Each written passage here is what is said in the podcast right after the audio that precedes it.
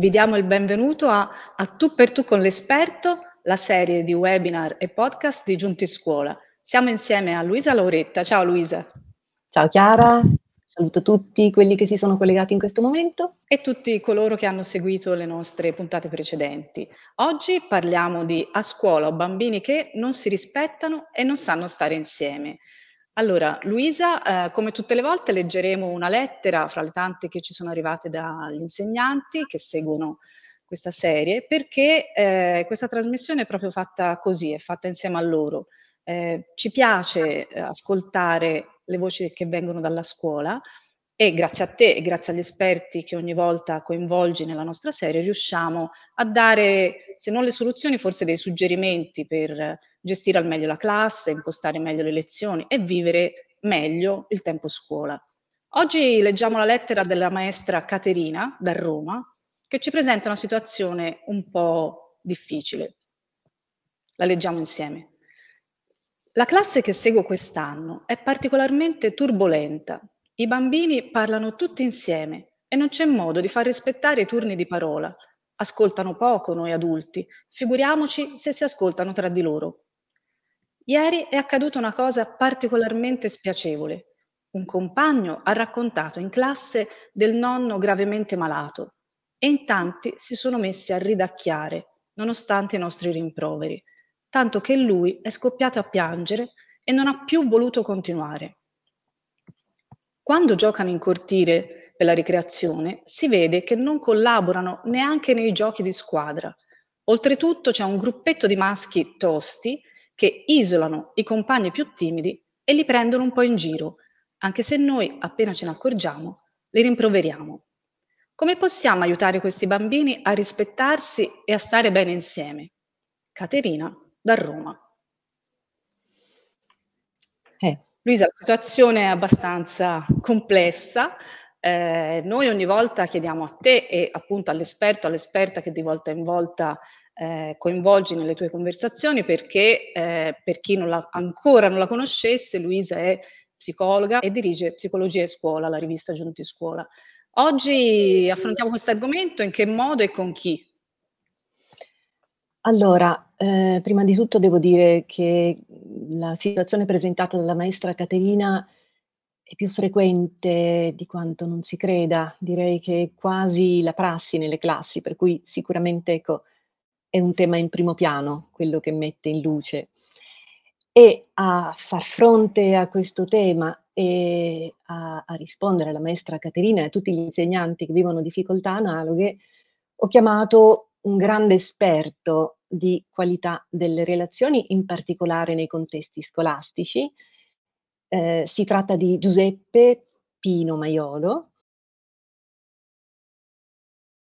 che vive e lavora a Bolzano, eh, tra Bolzano e Lago di Garda, dove esercita la professione di psicologo clinico e psicoanalista junghiano, si occupa di adulti, di adolescenti, di prevenzione di violenza sui minori e di disagio giovanile, ha insegnato in uh, diverse università, ora è docente a contratto di psicologia dell'età della vita presso l'Università di Trento, si occupa di formazione di genitori, di operatori sociosanitari della scuola, è scrittore, giornalista, collabora come editorialista con diverse testate giornalistiche, ha pubblicato tantissimi libri, eh, ricordo l'ultimo, Crescere oggi, guida pratica per capire bambini e adolescenti. Ho pubblicato un libro di successo per Giunti Edu, mio figlio fra bullismo e cyberbullismo, vittima, bullo e complice. Infatti si è molto occupato di eh, bullismo e collabora da tanti anni per Psicologia e Scuola. Benvenuto Pino, grazie per essere qui con noi. Allora, eh, Partirei dal mettere in evidenza che nella lettera ci sono tanti temi, tanti temi sicuramente in primo piano nel mondo della scuola, il mancanza di rispetto delle regole, mancanza di empatia, mancanza di collaborazione e atteggiamenti di prevaricazione fra bambini. E partirei con una prima domanda. Allora, sono tante le insegnanti, gli insegnanti che si lamentano di non riuscire a fare lezioni in classe perché i bambini sono rumorosi, non partecipano, ma eh, come mai secondo te? Eh, Semplificando posso anche dire che i bambini in questo tempo complesso e difficile in cui stiamo vivendo e li stiamo facendo vivere, spesso portano a scuola un'enorme quantità di bisogni che in genere sono quelli non ancora soddisfatti in famiglia o addirittura alimentati da rapporti che non promuovono autonomia. Il che impone alla scuola di compensare quei vuoti affettivi e relazionali che i bambini più o meno apertamente manifestano chiedendo all'insegnante, per esempio, di occuparsi eh, di loro eh, perché si sentono eh, insoddisfatti e loro manifestano a diversi livelli, ansia, noia e richiedono attenzione costante e a volte pretese di esclusività e di visibilità. Quindi non è raro, a mio avviso, vedere molti comportamenti aggressivi, bambini che pretendono di, eh, di, la, la, di, essere importanti per l'insegnante e che vengano esclusi altri dal gruppo, compromettendo la partecipazione e la cooperazione in classe. E penso che questo abbia a che fare con un esteso disagio di cui i bambini sono portatori. Allora la lettera di Caterina, che del resto è specifica nella descrizione, io trovo che segnali una realtà generale e al contempo eh, anche una fatica quotidiana dei docenti di far stare i bambini e le bambine insieme, in gruppo, e quella di educarli al rispetto delle regole e alla cooperazione. Ecco, ma a questo proposito, in particolare, come far fronte all'aggressività dei bambini, ehm, a quella tendenza che, che, mettono in atto, per esempio, nell'escludere un compagno, una compagna nelle attività di gruppo, nei giochi? Beh, la prima cosa che penso sia da fare è sempre quella di capire i motivi. I comportamenti che escludono non sono mai casuali e gli adulti di riferimento, che sono gli insegnanti, i genitori, non devono imporre ad un bambino che per forza deve farsi piacere qualcuno con cui un bambino non si trova in sintonia non è nemmeno giusto pensare che egli debba essere amico di tutti, ma se non c'è sintonia con un compagno di classe, non può e non deve essere violento o pretendere di escludere chi non gli è simpatico. La scuola, io credo, abbia il dovere di aiutare un po' tutti i bambini a cogliere che la realtà sociale è fatta di relazioni diverse, alcune sono più intime, altre meno, e a fare in modo che ciascuno trovi il registro di comunicazione più adeguato. Però non credo basti il richiamo al rispetto degli altri, anche se ripetuto a volte, ma penso che serva di più promuovere eh, momenti laboratoriali di confronto eh, quasi reale, in cui tutto il gruppo fa esperienze di cooperazione in situazioni diverse. Eh, partirei dall'aiutarli a vedere come funziona per esempio il rapporto tra di loro sia durante una lezione in classe, a quanto, quanto si aiutano eh, per esempio e quanto invece tendono ad essere competitivi, ma anche far emergere come si relazionano nelle attività fisiche strutturate oppure, oppure durante la ricreazione. Poi credo che la richiesta di fondo di Caterina sia quella di come insegnare il rispetto degli altri e delle regole. E qui personalmente penso che più che insegnare a rispettare le regole, preferirei in prima battuta la parola educare mm. alle regole. Eh, perché credo che i bambini in questo tempo nostro di comportamenti oppositivi, invece abbiano dentro di loro l'idea delle regole, ovvero del come si fa a ottenere cose piacevoli oppure evitare quelle sgradevoli, come raggiungere obiettivi, a consolarsi a vicenda quando non si sta bene o come gestire i conflitti, eppure anche come fare la pace dopo un, litigio. Ci sono regole. E si tratta di farle venire fuori queste idee io penso che se li osserviamo bene mentre giocano, ci accorgiamo che loro stessi sentono la necessità delle regole, l'importanza di farle osservare e osservarle. Tra di loro, sappiamo, sono esigenti, spesso rigorosi, punitivi, nei confronti di chi non le rispetta, ma si fanno in quattro per costruire regole del gioco, di un qualsiasi gioco che chiedono a tutti di osservare. E allora oserei dire che sono naturalmente normativi e regolativi. Però è il compito degli adulti aiutarli a interiorizzare poi anche le norme sociali che per la maggior parte sono proprie della cultura cui si appartiene. E allora nel dire questo penso all'importanza che la scuola dedichi una grande attenzione alla ricerca di un nuovo e costruttivo rapporto con la famiglia. Perché lavorare sulle regole e sul rispetto di esse non possiamo farlo da soli come insegnanti, ma c'è bisogno di fare, di fare insieme, di educare eh, insieme eh, utilizzando strumenti comuni, sia a scuola che a casa, anche se poi le regole eh, riguardano situazioni diverse che non coincidono. Ma è fondamentale la partecipazione e la condivisione dei genitori, a mio avviso.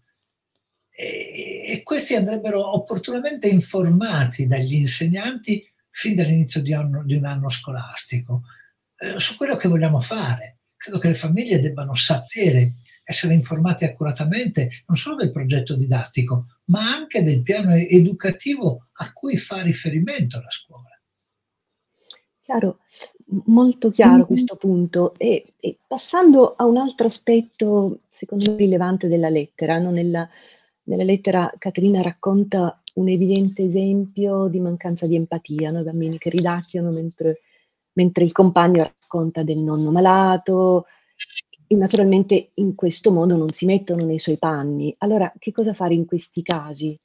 Come aiutare i bambini a diventare più empatici, secondo te? Eh, sì, eh, penso per prima cosa che non basta solo rimproverare eh, eh, per limitare l'aggressività di un bambino, per favorire rapporti di rispetto reciproco, ma credo sia fondamentale eh, far sperimentare agli alunni in classe come può sentirsi chi non viene accettato in un gruppo oppure escluso e deriso è anche il caso appunto delle azioni bulle, no?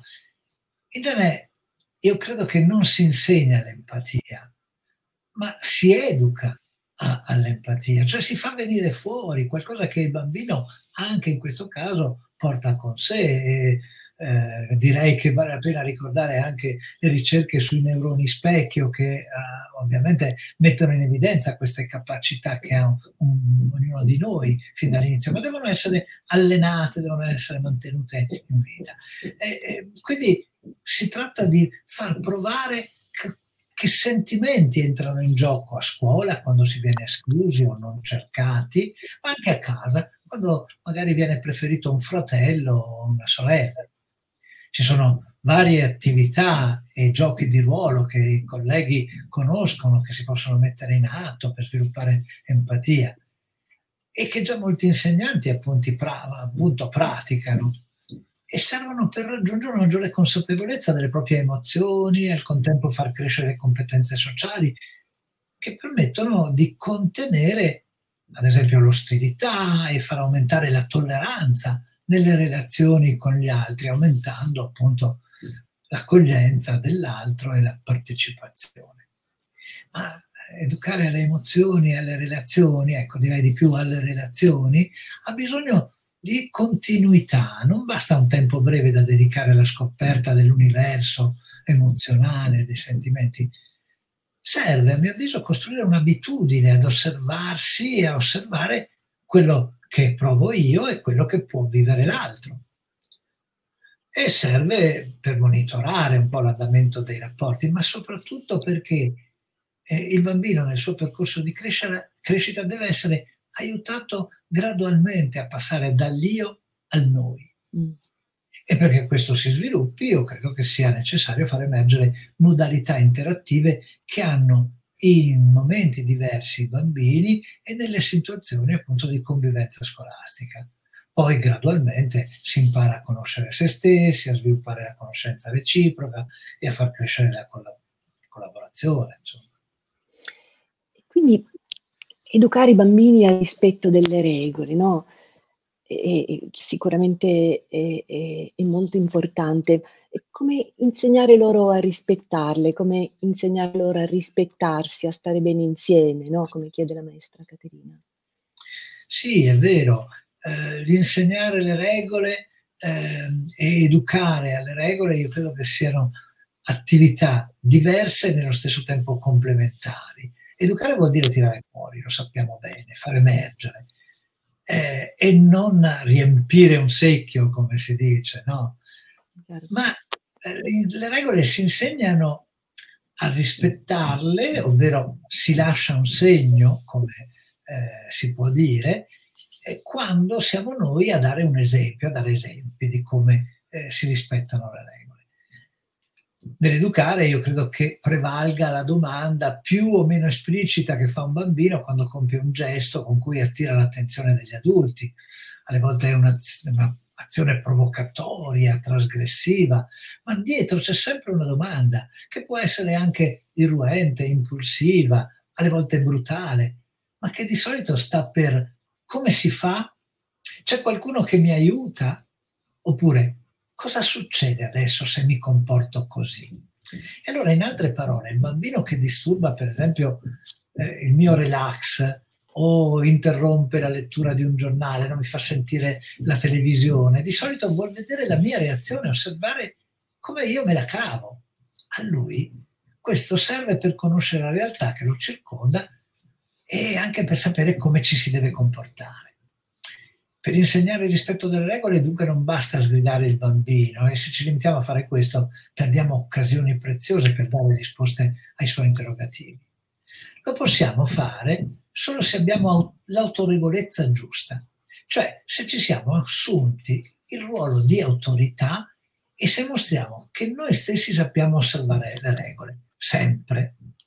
Insomma, L'esempio è l'esempio che insegna, è quell'agire dell'insegnante che lascia segni e come esprime l'etimologia della parola insegnare, indica che c'è congruità e con coerenza tra quello che io dico e quello che io faccio. Ora, naturalmente, se i bambini collaborano, se cooperano invece di confliggere o di competere, se condividono e rispettano le regole, sicuramente il clima di classe migliora e questo è senz'altro a vantaggio di tutti, eh, incluso l'insegnante. Quindi a questo riguardo quale prassi possiamo indicare alla maestra Caterina che ci scrive? Eh sì, eh, certamente va a vantaggio di tutti la, il rispetto di, delle regole e, il clima che si crea. Però sulle regole io credo sia fondamentale trovare prima di tutto la condivisione della famiglia, dei genitori. La collaborazione, l'alleanza scuola-famiglia è un fare insieme, un costruire insieme, un co-costruire, come si dice tecnicamente. Che cosa? Gli strumenti della comunicazione educativa, di cui la cosa più importante, io credo, sia il saper ascoltare. E questo direi è molto importante, perché l'arte, l'arte di ascoltare se stessi e l'altro, però è la parte più difficile della funzione adulta, quella dell'educatore e dell'insegnante. Per farci ascoltare quando diciamo qualche cosa, per prima, prima di tutto dobbiamo saper ascoltare. Non possiamo pretendere che ci ascoltino senza dare ascolto. Così come non funziona, per esempio, urlare silenzio eh, per averlo in classe, no? In cui poi tutti urlano. Pensiamoci, io dico. È meglio fermarsi ad osservare, ad ascoltare chi urla senza dire niente e avere la pazienza di attendere che il silenzio dell'educatore lasci un segno. Perché ascoltare vuol dire entrare in contatto fisico, gestuale, corporeo. Significa, sai, mi concentro su quello che tu mi dici a parole ma anche con il corpo e con lo sguardo. Ecco, questo si chiama ascolto attivo, perché mentre ascolto partecipo non solo a quello che l'altro mi dice, entro nelle sue parole, ma anche nei suoi sentimenti. Ma ascoltare vuol dire anche non dare subito risposte alle domande, tantomeno fornire immediate spiegazioni e soluzioni. Quanto piuttosto saper attendere, dare importanza a questa attesa e anche al silenzio. L'ascolto, allora io dico, è attesa, perché prima di dare una risposta devo aspettare la conclusione del pensiero dell'altro e nel mentre mi interrogo e faccio delle mie ipotesi. Soprattutto mi metto nella dimensione del mio interlocutore per sentire quello che lui sta dicendo, ma anche quello che lui sente e che prova. Allora, saper ascoltare è molto vicino, per esempio, all'arte della maieutica di Socrate, che non dà risposte immediate, ma cerca di farle emergere dal suo allievo. E questo richiede tempo e pazienza. L'ascolto allora è anche pazienza, cioè prendersi il tempo necessario per restare dentro una situazione e sostare con l'altro, magari ascoltare e ascoltare anche il suo silenzio. E allora questa io credo sia l'arte di presenziare la crescita che si insegna con l'esempio e si educa con l'esercizio. Grazie, grazie davvero Pino per queste considerazioni che culminano con uh, questa esortazione all'ascolto reciproco che mi sembra particolarmente importante e attuale oggi nella scuola. Grazie per tutte le tue considerazioni. Invito tutti quelli che vogliono approfondire il tuo pensiero, le tue riflessioni, le tue indicazioni anche a eh, cercarti sul sito di Giunti Scuola Aggiungo che eh, hai scritto per Psicologia Scuola un bellissimo dossier antibullismo eh, e condito, scandito da delle piccole storie filastrocche che tra l'altro rivelano anche una tua bellissima inclinazione in questo senso, proprio di scrittore per bambini, devo dire. E, ehm, mh, ci sono dei personaggi ricorrenti, lo dico adesso per chi fosse interessato, eh, il tacchino Serafino, la tartaruga Sofia, non sono sono secondo me delle, delle, storie e delle filastrocche dedicate ai bambini con delle attività, delle proposte di attività veramente molto belle e quindi invito tutti a cercarti sul sito e a cercare in particolare eh, Pino Maiolo per fare i conti con la paura, con la tristezza, con la rabbia, con la vergogna, con l'empatia. Eh, quindi diciamo sono queste le chiavi di ricerca eh, per prendere contatto appunto con questo tuo lavoro molto bello e con tanti altri articoli e contributi che hai fatto per Psicologia e Scuola e per Giunti Scuola in generale. Quindi grazie davvero per la tua presenza e per questi utilissimi consigli. Saluto tutti quelli che sono stati collegati finora e al prossimo appuntamento. Grazie a tutti.